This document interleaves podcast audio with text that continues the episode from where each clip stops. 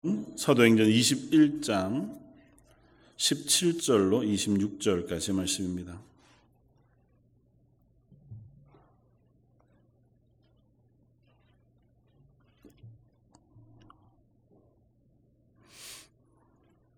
사도행전 21장 17절로 26절까지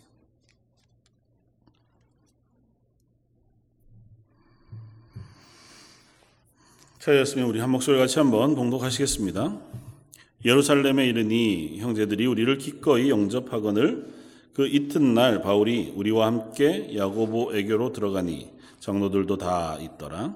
바울이 무난하고 하나님이 자기의 사역으로 말미암아 이방 가운데서 하신 일을 낱낱이 말하니 그들이 듣고 하나님께 영광을 돌리고 바울더러 이르되 형제여 그대도 보는 바와 유대인 중에 믿는 자 수만 명이 있으니 다 율법의 열성을 가진 자라 내가 이방에 있는 모든 유대인을 가르치되 모세를 배반하고 아들들에게 할례를 행하지 말고 또 관습을 지키지 말라 한다 함을 그들이 들었도다. 그러면 어찌할꼬 그들이 필요한 그대가 온 것을 들으리니 우리가 말하는 이대로 하라.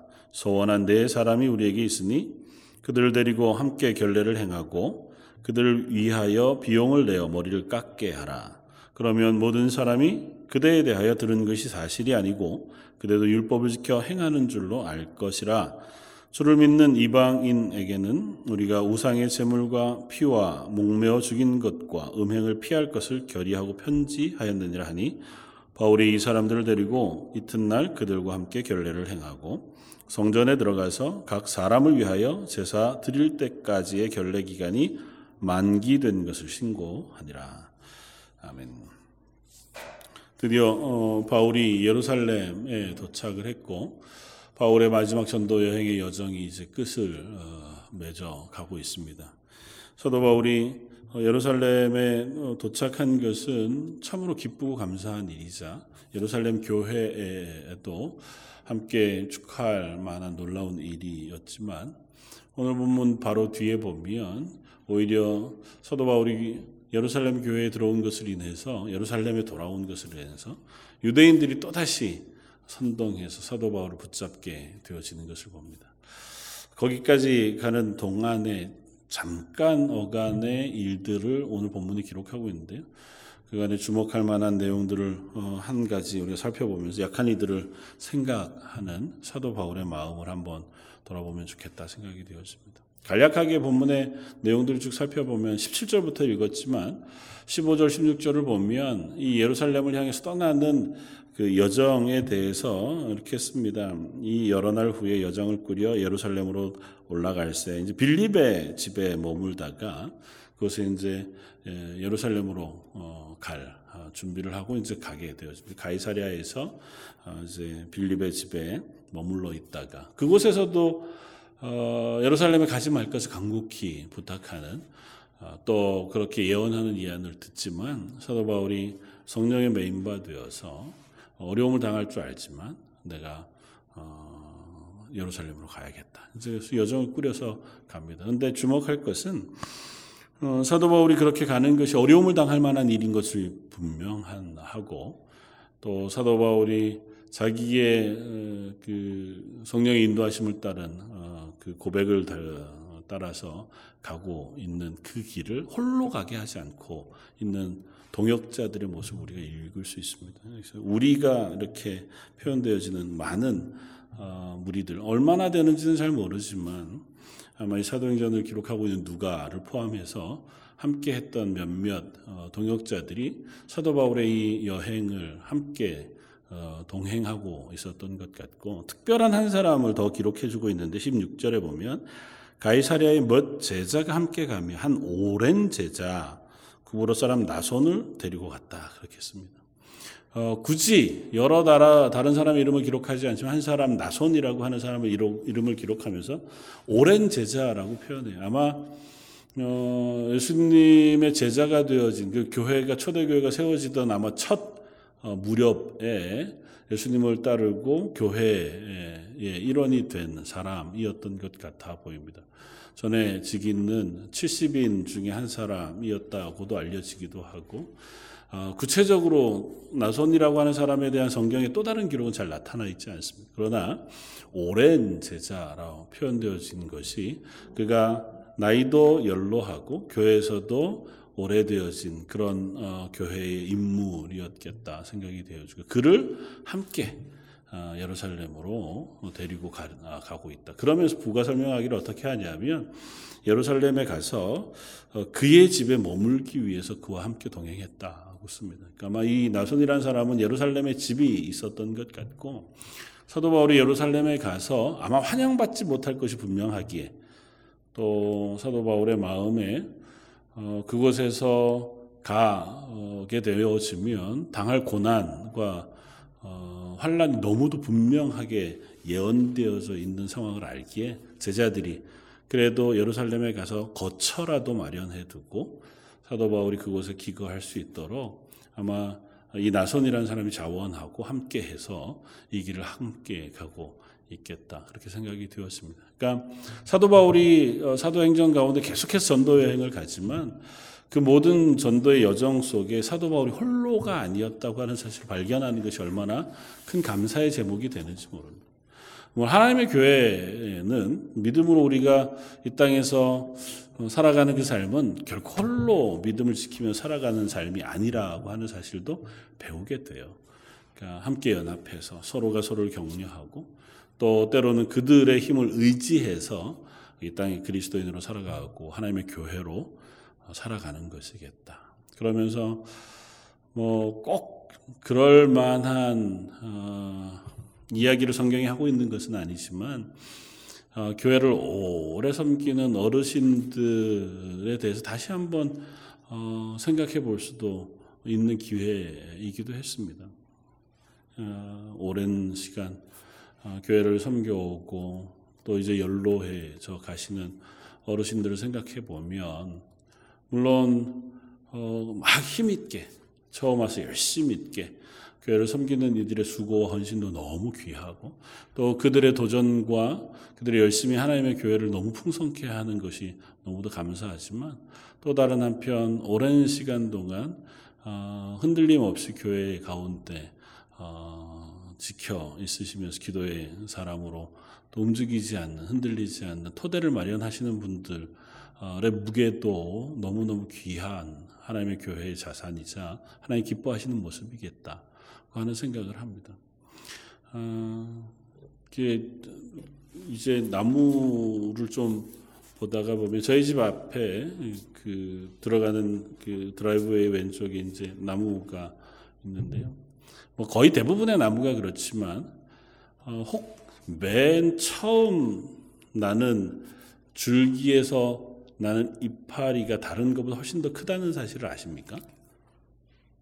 첫해 나는 줄기, 새 줄기.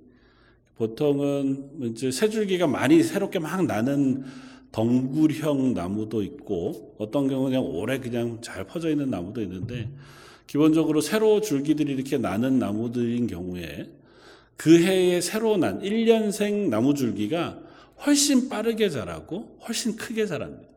그리고 잎도 훨씬 더 커요. 그런데 이제 작년에, 재작년부터 오랫동안 있었던 줄기들에서 나눈 잎들은 그렇게 크지 않습니다. 그리고 그것도 아주 막 생장이 빠르지 않아요. 또 보면 대부분의 나무들이 특별히 실과를 맺는 나무들도 그렇습니다.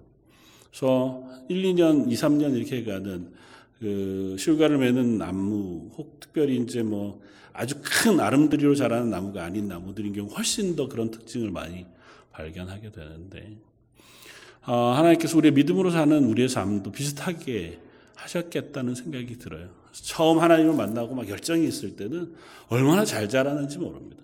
힘이 있고 그리고 그것에 대한 열심을 가지고 막 헌신하고 그런 열정이 너무너무 뜨겁고 흡사 이제 청년들의 믿음을 보면 그들은 그야말로 뭐 물불을 가리지 않고 열심을 내기도 하잖아요. 그건 얼마나 감사한지요. 그러나 또 다른 한편 나무를 결국은 잘 지탱하기 위해서는 그것이 나이를 먹어가면서 굵은 줄기가 돼 가고 큰 변화는 없는 것 같아 보여요. 줄기가 5년, 4년, 뭐 10년 이렇게 돼 가면 그 나무 줄기는 그대로죠, 뭐 사실은.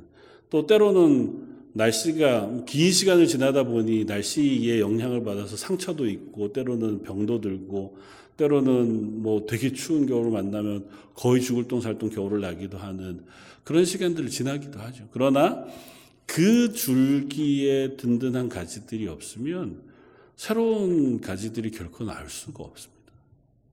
그 나무는 결국 밑둥으로부터 출발해서 그 가지들이 잘 자리하고 있을 때 새로운 가지들이 또 나기도 하는 것 같아 보인단 말이죠. 하나님의 교회도 그리스도인으로 사는 삶도 비슷하겠다.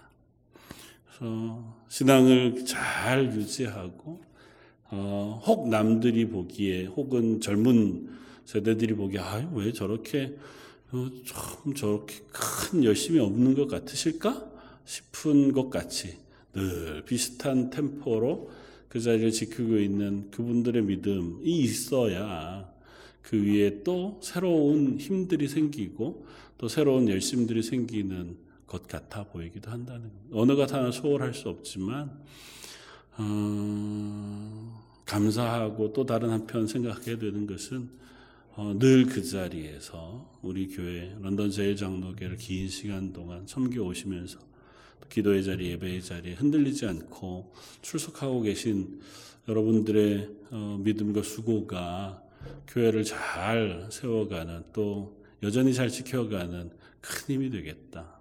오늘 본문에 나손이라고 하는 한 오랜 제자의 이름을 보면서 그런 생각을 하게 되었습니다. 어쨌든 그렇게 함께 어, 제자들 일행과 함께 예루살렘에 들어갔는데 들어가서 어, 첫 하루를 지내고 나서 사도 바울이 어, 처음 간 곳이 야고보라고 하는 사도에게로 들어갔습니다. 어, 그때 당시 이제 예루살렘 교회가 모 교회였으니까 예루살렘 교회에 사도 중에 한 사람씩은 꼭 남아서 그 교회를 지켰어요. 그래서 예루살렘 공의회 혹은 예루살렘 전체 교회의 중심이 되어서 전체 교회의 중심을 잡는 역할을 했는데 이때 당시에는 야고보 사도가 예루살렘 교회에 남아 있었던 것 같고 사도 바울이 예루살렘에 가서 그 야고보 사도를 만나기로 하고 들어갔습니다. 그때 이제 교회 장로들이 함께 있었고 그에게 가서 처음 이야기하는 얘기가 이렇습니다. 바울이 무난하고 19절에 하나님이 자기의 사역으로 말미암아 이방 가운데 하신 일을 낱낱이 말했다. 표현의 차이인데요. 어, 사도 바울이 하고 있는 표현을 이렇게 씁니다. 먼저 무난했다면 당연하죠. 서로가 만났으니 무난하고 그리고 나서 하나님이 자기의 사역을 말미암아 이방 가운데 하신 일을 낱낱이 말했다. 내가 전도 여행을 하면서 전도 여행 가운데 있었던 이러저러한 사역의 보고를 하고 있는 거라고 표현하지 않고요. 하나님이 하신 일을 말했다고 표현하고 있어요. 굉장히 중요한 관점인 것 같아요.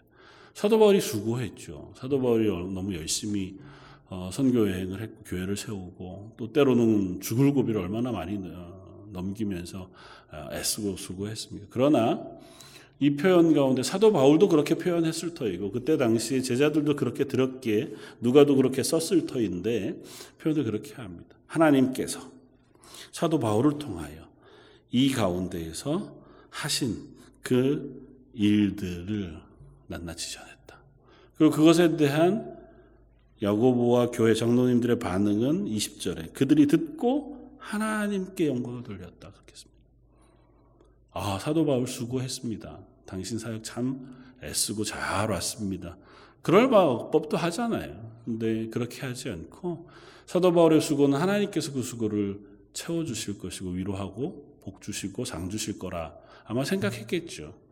오히려 하나님께 영광을 돌리는 것을 그 만남을 만나고 있다고 하는 사실을 볼 때, 아, 참 감사하다 생각이 되어졌습니다. 한편, 서운할 수도 있죠.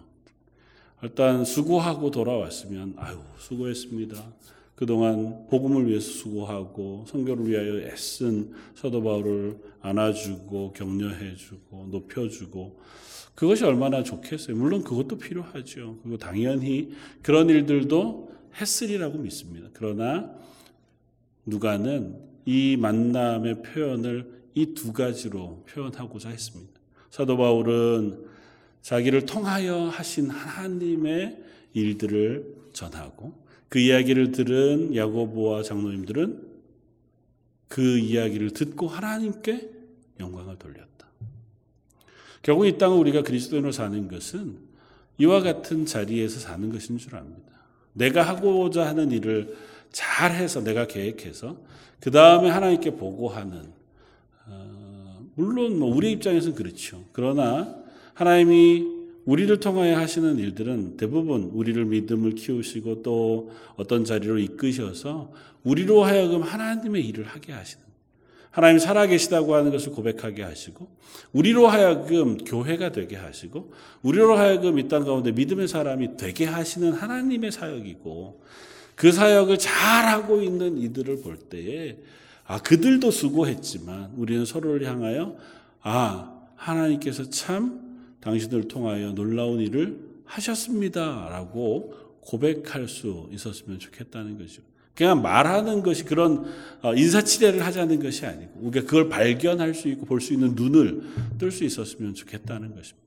세상 가운데 일하고 계신 하나님과 그 하나님을 어, 능력을 힘입어서 하나님의 일에 쓰임 받는 우리들이 서로를 바라보면서 당신 가운데, 집사님 가운데, 혹은 장로님 가운데, 교회 가운데, 선교사님 가운데 일하시는 그 하나님을 발견할 수 있으면 좋겠고 그것을 찬양하고 기뻐할 수 있으면 참 좋겠다.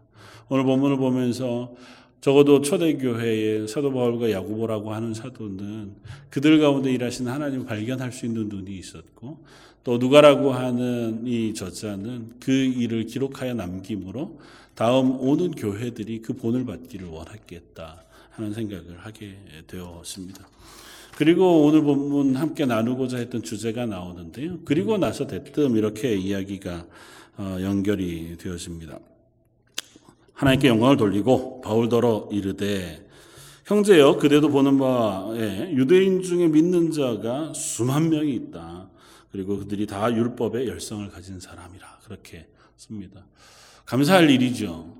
유대인 가운데서 예수 그리스도를 믿는 성도들이 수만 명이 다 되었다고 하는 표현은 사도 바울이 3차 여행을 떠나 지나오는 동안 예루살렘 교회 안에도 유대인들 가운데 복음이 참 많이 확장되었고 많은 성도들이 생겼다고 하는 것을 의미하니까 감사한 일입니다. 그러나 그들 가운데에는 어, 연약한 이들도 있다고 하는 것이 야고보와 장로 어, 장로들의 걱정이었습니다.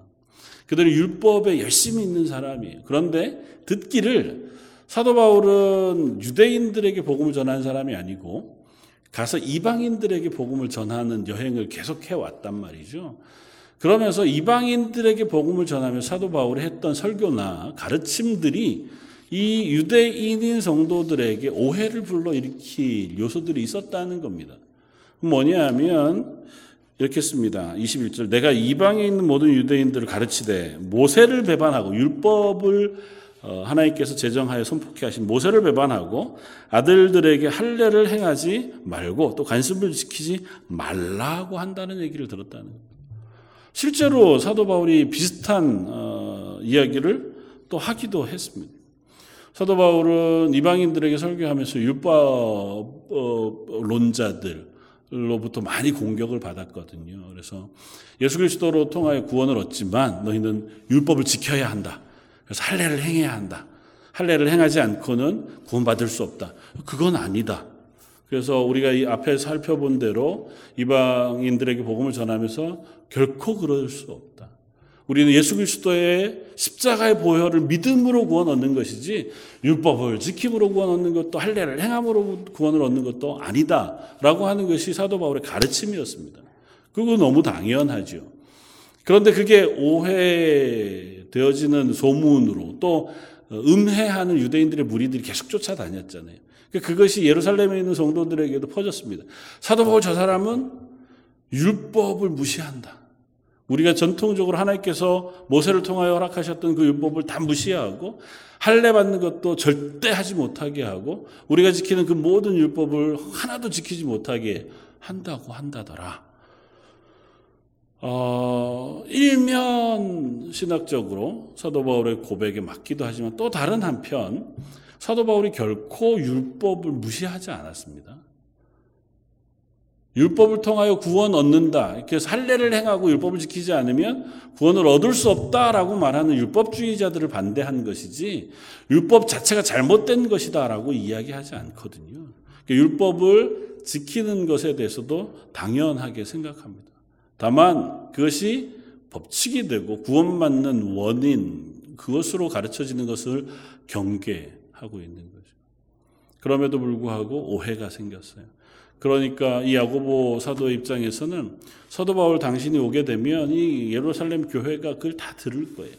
그 사도 바울을 만나기 위해서 많은 사람들이 올 테고 그 중에는 사도 바울의 가르침을 듣고 싶어하는 사람도 있겠지만 또 확인하고 싶은 사람들도 있을 거란 말이죠.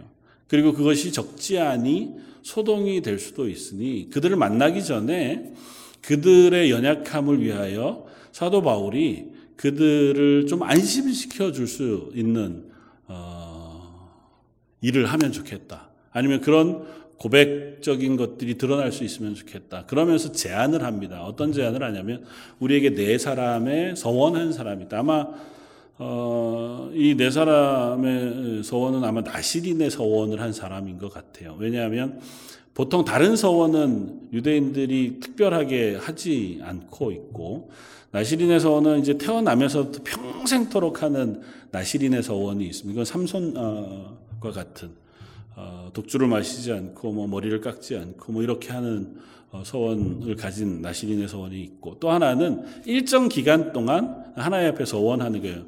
그러니까 우리가 보통 뭐 금식기도 일주일 금식기도 하겠습니다. 아니면 작정기도 하겠습니다. 하는 것보다 조금 더 강하게 하나님 앞에 아예 작정을 하고 이 기간 동안은 제가 이 이것을 하지 않겠습니다. 이렇게 서원하는 서원 나시린의 서원을 하는 경우들이 있단 말이죠. 율법 가운데 이제 모세 율법 가운데 그 제정되어진 것이 있습니다. 근데 그 중에 네 사람이 있는데 그들이 이제 서원이 끝날 때가 됐어요. 서원이 끝나면 그 서원이 끝났다고 하는 것에 대해서 공개적으로 자신의 서원이 끝났음을 알리고 성전에 가서 그것들을 확인하는 절차가 있습니다. 민수기 말씀 가운데 어, 민수기 6장 13절 이하 이렇게 씁니다. 그때에 그들은 그들의 봉헌한 머리를 깎고 번제물로 수양 하나와 속죄제물로 어린 양 어린 암양 하나와 화목제물로 수양 하나와 기타 그들에게 정해진 제물을 드린다. 어, 또 되어진 어, 율법에 어, 규정이 있다는 거죠. 근데 이 네 사람이 끝날 때가 되었으니 그리고 사도 바울도 이곳으로 오기 전에 자기가 서원한 것 때문에 머리를 깎았다 갱그리아에서 그런 기록 우리가 있지 않습니까? 그러니까 너도 그런 기록이 있으니 이들과 함께 성전에 올라가서 그들이 서원했던 것을 다 마무리했다는 의미로 드리는 제사, 아, 그 제사를 함께 드리고 신고하고 어, 하면 좋겠다. 그렇게 하면 어, 사도 바울도 율법을 무시하지 않는다고 하는 사실을 입증하게 되어지고 그것이 본이 돼서 굳이 뭐 말로서 나는 율법을 어떻습니다, 어떻습니다 이렇게 설명하지 않아도 믿음이 연약한 사람들이 그것을 보았을 때 아, 사도 바울도 율법을 인정하는구나 라고 들을 수 있을 것이니 그들의 연약함을 위해서 그렇게 해주는 것이 어떻겠는가. 고 하는 제안을 합니다. 사도 바울 기꺼이 그 제안을 받아들여요. 그리고 본문에 보면 어, 바울이 이 사람들을 데리고 이튿날 그들과 함께 결례를 행하고 성전에 들어가서 각 사람을 위하여 제사를 드릴 때까지의 결례 기간이 만기된 것을 신고했다. 그렇게 씁니다. 그래서 사도 바울이 별말하지 않습니다. 기꺼이 그것이 좋은 줄 알아서 그렇게 했다. 성경 그렇게 씁니다. 그래서 야고보 사도가 한 가지 얘기를 해요. 네가 그렇게 하는 것처럼 우리가 이방인들에게도 전에 예루살렘 교회, 예루살렘 평유에서 결정한 것들 편지해서 보낸 적이 있다. 뭐냐 하면 너희들이 할례를 행하지 않아도 되고 이방인들인 경우에는 율법을 다 지키지 않아도 좋으니 다만 음행하는 것과 또 피채 먹는 것, 뭐 이런 우상이 절한 재물을 먹지 말 것, 그런 결의한 것들을 써 보내어 이방인들도 자기의 양심의 자유와 신앙에 위배되지 않는 삶을 살아갈 수 있도록 권면했던 것처럼 너도 유대인들을 위하여 유대인들의 연약한 이들을 위하여 음, 뭐 굳이 안 그래도 되지만 그렇게 해줌으로 그들의 신앙을 지켜주는 것이 어떻겠는가 하고 하는 것이 야고보 사도의 권면이었고 사도 바울이 기꺼이 그것을 기뻐하고 동참했다. 뭐 기뻐했는지 모르죠. 이 본문을 두고 두 가지 해석들을 합니다. 어, 하나는 이 이야기를 듣고 성전에 가서 그 모든 것들을 다 행했어요. 그리고 나서 바로 연결되어지는 본문이 27절이에요. 그 이래가 거의 참에 아시아로부터 온 유대인들이 성전에서 바울을 보고 모든 무리를 충동하여 그를 붙잡았다. 결과가 좋지 못했습니다. 그렇게 기꺼이 했음에도 불구하고 사도 바울은 유대인들에 의하여 붙잡힙니다. 그리고 유대인들이 사도 바울을 붙잡는 결정적인 원인으로 삼은 게 성전에 사도 바울이 이방인을 데리고 들어갔다는 거예요. 사실 이 네 사람 얘기가 아니고요. 예루살렘에 아마 사도 바울과 같이 온 어, 성도 중에 한 사람이 뭐 사도 바울과 같이 있는 걸 보았던 것 같아요. 그리고 사도 바울이 성전에 있으니까 이제 모함한 거죠. 이렇게 이렇게 엮어서 가짜로.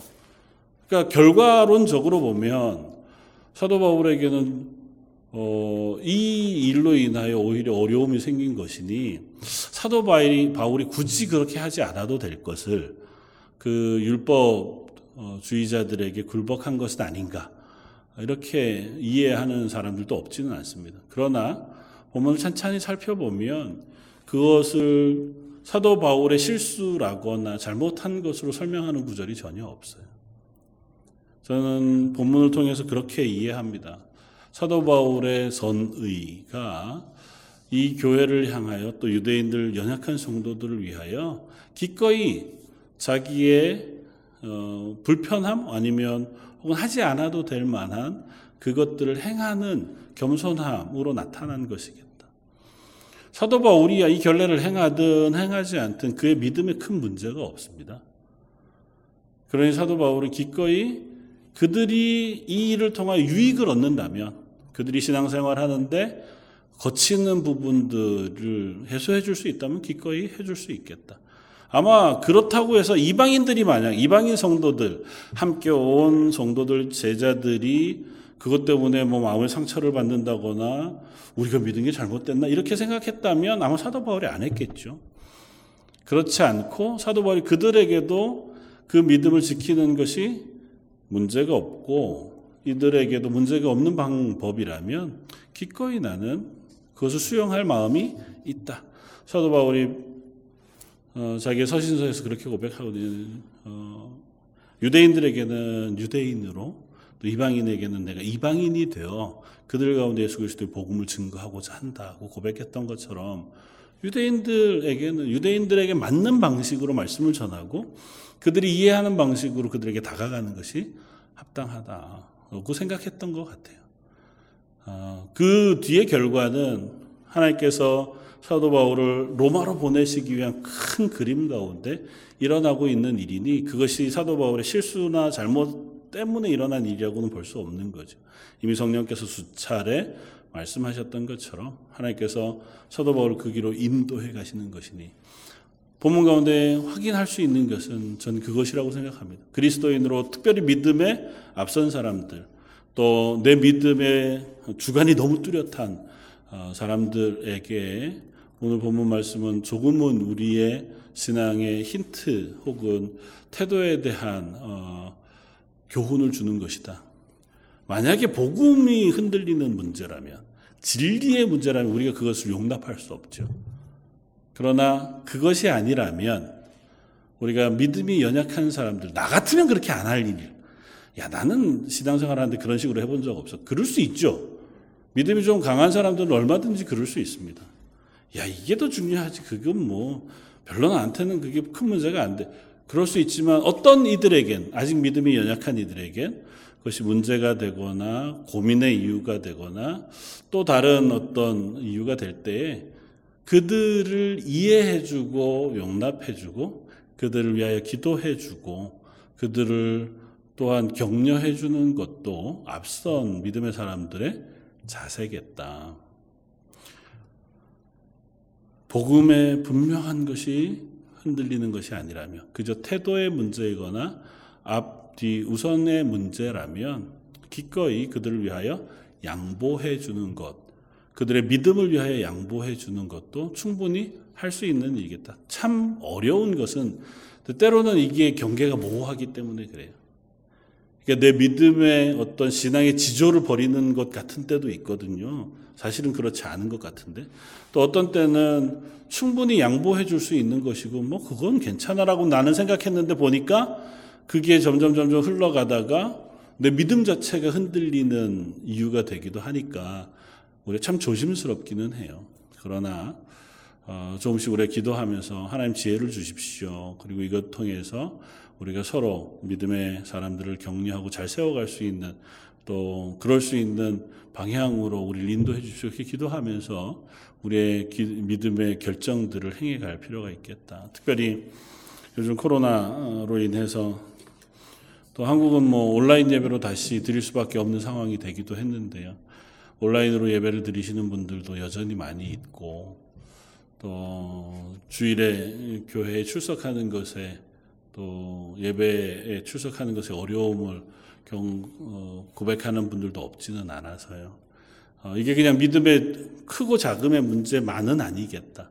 물론 기왕이면 뭐 예배 자리에 나와서 예배하는 것이 가장 좋은 일이지만 혹 연약한 이들이 그것으로 인하여 어, 흔들리지 않도록 또 격려해서 믿음을 잘 유지해서 다시 예배할 수 있도록 또 위에서 기도해주고 격려해주는 일도 필요하겠다고 생각이 되었습니다.